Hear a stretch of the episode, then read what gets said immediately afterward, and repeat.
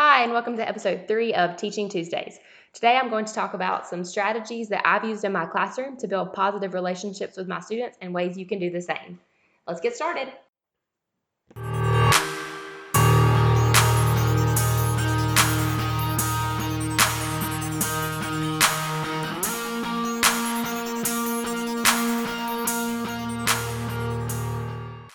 Hello, and welcome to this week's episode of Teaching Tuesdays.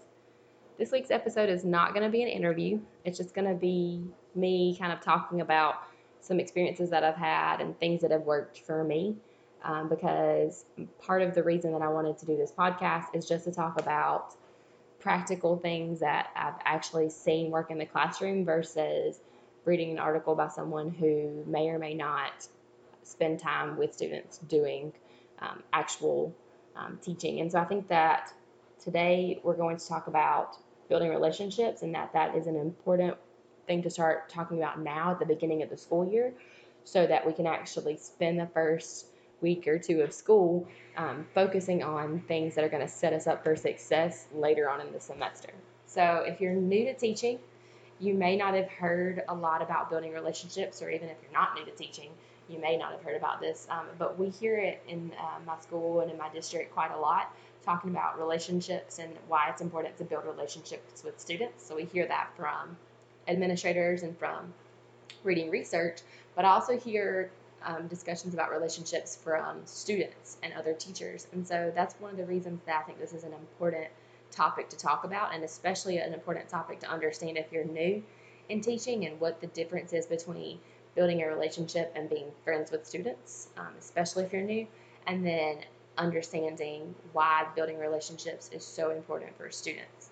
So, the first thing I kind of want to address, especially for my new teachers, especially for people who are young, is the difference between building relationships with students and being friends. And so, this is something that I had a hard time with when I first started because I was almost standoffish from my students because I walked into the classroom at 22 and I had students who were four and five years younger than me. They were almost the same age as my little sister. And so my first couple of years, I was I heard a lot about building relationships, but I was terrified of being like being seen as like a friend or not being taken seriously. And so I started out like almost too standoffish, almost kind of unfriendly to my students because I was afraid of getting too far the other direction. So I kind of overcorrected a little bit. And I think uh, some t- young teachers do the same thing, or they go the opposite direction and they're like super friends with their students. So I'm still working on getting a good balance of that where um, have, we have a good relationship, we understand each other, we can talk to each other, but I'm not your friend and I'm not this mean, horrible person who hates you. So I'm still working on getting good balance there because I'm still relatively young. I still understand a lot of the references my students make. We listen to some of the same music, not all of it because some of this music is terrible, but we listen to some of the same music. My students like they're I have these I have a group of students who are obsessed with memes and I love a good meme. And so we have a lot of those things in common still. And so building relationships is in a way a little bit easier for me because I recognize a lot of those references. But in, again, I still have to be careful with making sure my students understand that I'm your teacher. I'm not your friend. I don't need any 16, 17 year old friends. I didn't like 16, 17 year olds all that much when I was that age. So we definitely don't need to be friends now. But we can have a congenial relationship. I can be interested in your life and what you like without being your best buddy. Um, so that's an important distinction to make, like I said, particularly for new teachers, especially if you're new and you're young. Because um, when you first come out of college, high schoolers especially are not that far away from your age. Um, I assume that for people who teach middle school and elementary school, it's a little bit different because you're further away in age and further away in references and in understandings and that kind of thing. So I assume it's a little bit different, but this is just me speaking from a high school perspective that you do have to be careful to make sure that you understand that um, distinction between I'm the adult, you're not. So just to clarify, um, that is not what we're talking about. We're not talking about being best friends with your students. what I do want to talk about is creating a kind of community culture and creating positive relationships with your students so that when they struggle or when they have a hard time with something in class, um, you guys have the relationship where you can help them to persevere and help them to push through their difficulties. And a lot of times that is easier if you have a good, positive relationship with your students. It also helps with behavior. Students who like you and students who have a good relationship with you, or at least respect you. Maybe they don't like you, but they respect you. Um, their go- their behavior is going to tend to be better, um, and that's just kind of a um, understanding that we have in the education community that having a positive relationship is kind of that defense um, mechanism for classroom management. And you've all heard the saying that like a good defense is the best offense is a good defense. That's what it is. And so, um, this kind of the defensive mechanism of classroom management is building a strong positive relationship at the beginning of the semester, the beginning of the year, so that you have that as a foundation to build your classroom management off of for the rest of the year. Um, and there's also that cheesy quote that we've all heard about how students don't care how much you know until they know how much you care. But it does manifest itself, especially when students start to struggle, that they'll fight a little bit harder, they'll push a little bit more if you guys have a good relationship because it's easier to motivate them if you have a good relationship. I know classes wherein I've had a really positive relationship with the students. If it's if students started to struggle or if I was struggling or we were all struggling with whatever content or I was having a hard time teaching it or whatever, we worked through it together as a team much better if we had a positive relationship. Whereas if it was that very cold, standoffish that I started out as, I would just get frustrated when they were struggling and they would get frustrated and we couldn't talk to each other about it. And so um, this becomes very important in classroom management and when students start to struggle. So, um, some things I just want to talk about some like practical strategies that I've worked on or that I've done over the past few years trying to build relationships with students. And again, this is not me speaking as some sort of expert, this is just kind of what I've seen and what I've seen work. So, the first thing that I always focus on, and I'm not perfect at it, but I try my darndest, is names and pronunciations.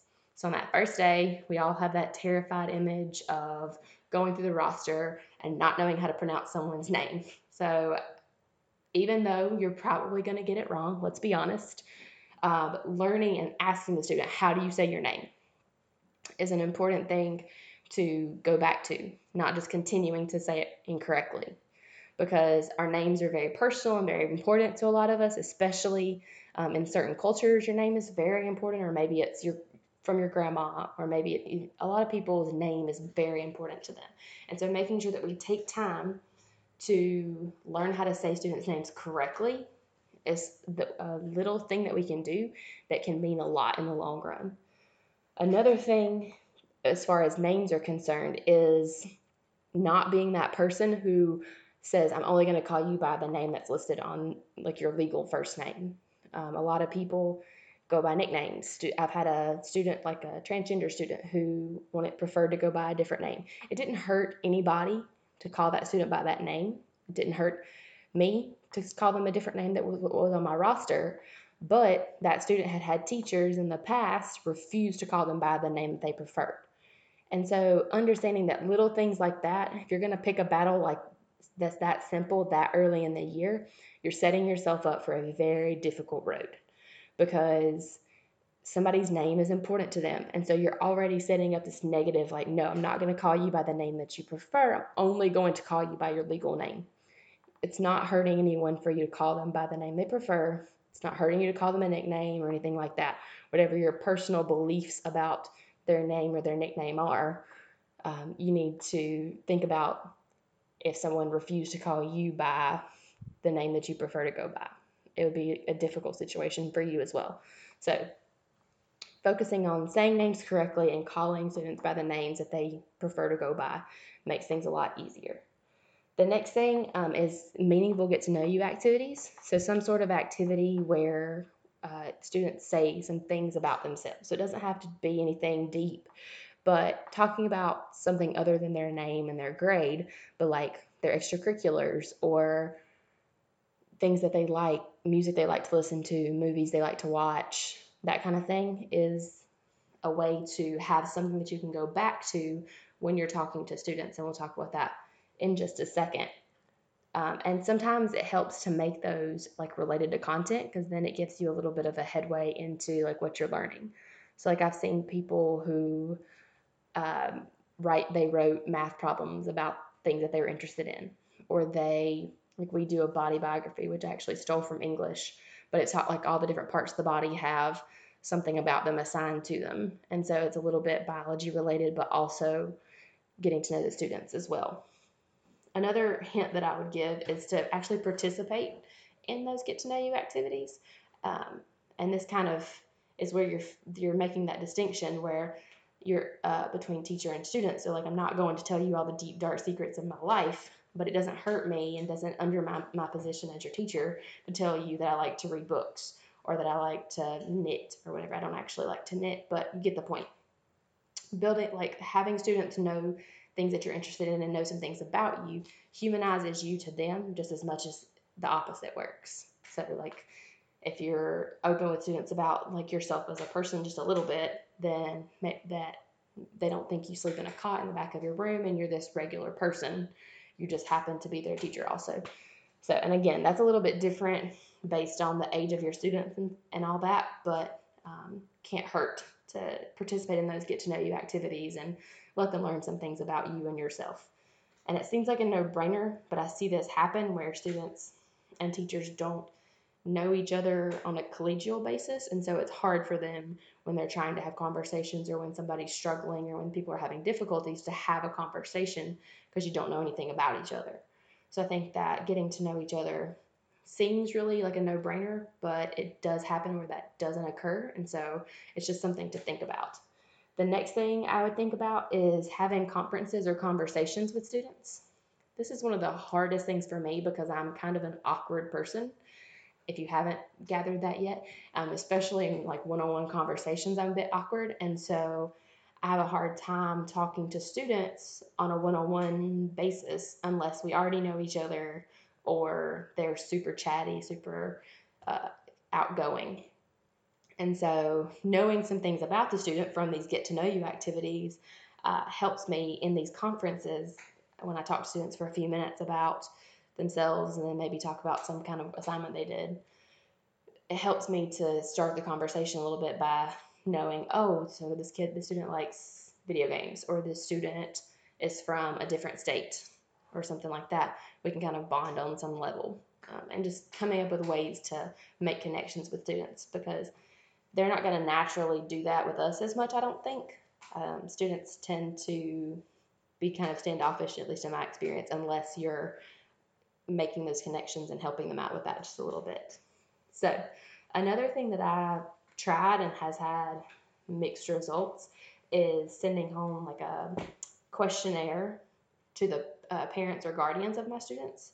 So, I did this last spring for the first time and I got I didn't have a lot of response. I think maybe half my class, the parents actually answered the questions. I made sure that I told them it was optional because I know they get a lot of paperwork at the beginning of the semester. But it was interesting because in the spring, because I'm we're on a block schedule, I don't see parents in the spring. We don't have the big or we have an open house, but it's not very well attended. And so I don't always see parents and guardians at the beginning of the semester in the spring like I do in the fall when they come to pick up schedules and all that. And so I just had a couple of questions like, what are your students' strengths and struggles? Um, what what hopes and dreams do you have for your student? That kind of stuff, because it's interesting to see the kind of messages that they're getting at home, like parents who, if there's if the their perception of the student's strengths aligns with the students, that says one thing versus if the student says they're good at something and the parent says that's a struggle for them it's something interesting to think about and kind of how to approach that particular skill or that particular ability. It's also interesting to see what parents and guardians expect and hope for of their student because you kind of hear a different or you, you, you understand students differently if you can kind of understand what kind of messages they're getting at home and what kind of pressure and what kind of motivation they're getting from their parents or guardians. Um, the last thing that I would mention is now that you've got this information, actually using it to build community. Um, so we actually take a couple of days at the beginning of the semester and do like team building or do activities that encourage a lot of collaboration really early on so that students have a chance to build community with each other. And then because these are really low risk activities that I don't have to do a whole lot of like monitoring as far as what they're learning because they're pretty simple and straightforward. I can actually talk to students and have conversations, and it gives me a chance to build community with them, and it gives them a chance to work together and build a community in the classroom. Think or activities like setting norms, where you're coming up with a list of behaviors, and this is how we're going to function as a class in here, and coming up with that like classroom social contract that the, the students can sign and put their name to. Like this is what I say I'm going to do in this classroom I think is important because it builds a lot of that community. Whereas, let's just, especially if you're new, sometimes you feel like you have to just jump right into teaching everything, um, where it's not going to hurt anyone to take a couple of days at the beginning of the semester, but given your mandates and all that from your district, um, to really foster some community and foster some collaboration between you and the students and between uh, the students themselves. Because sometimes they come into our classes not knowing each other, sometimes they do. So it kind of puts everybody on that same um, playing field. And then, um, and just another example of building community. So last semester, this past spring, I had a class of 10th grade boys who, it was not entirely boys, but it was like a little over half boys. And they were all into video games. It was a big video game thing. And because it was this past spring, it was all about Fortnite. That's all they want to talk about all the time. And so I like came home and I looked up Fortnite and like tried to figure out what the freak it was to start with. And then I asked my husband who plays video games because I know nothing about them. I hate them. I'm not good at video games. Like it's not something that I've ever been able to do. And so I asked my husband, you know, is there something that I can talk about or is there some way I can incorporate this into class? And so figuring out what students are interested in and then incorporating it into class as much as possible, or at least being able to have a conversation about it really like show students that we're interested in things that we're interested in they're interested in. And so it builds kind of a community as well um, so that you just have this positive atmosphere. And that i think in my experience heads off a lot of the struggles that teachers and especially that new teachers have is just having that um, positive classroom atmosphere. And if you start there you're setting yourself up in a really good spot whereas if you start with here are the rules here's how i'm going to be let's go. That whole concept of don't smile till December.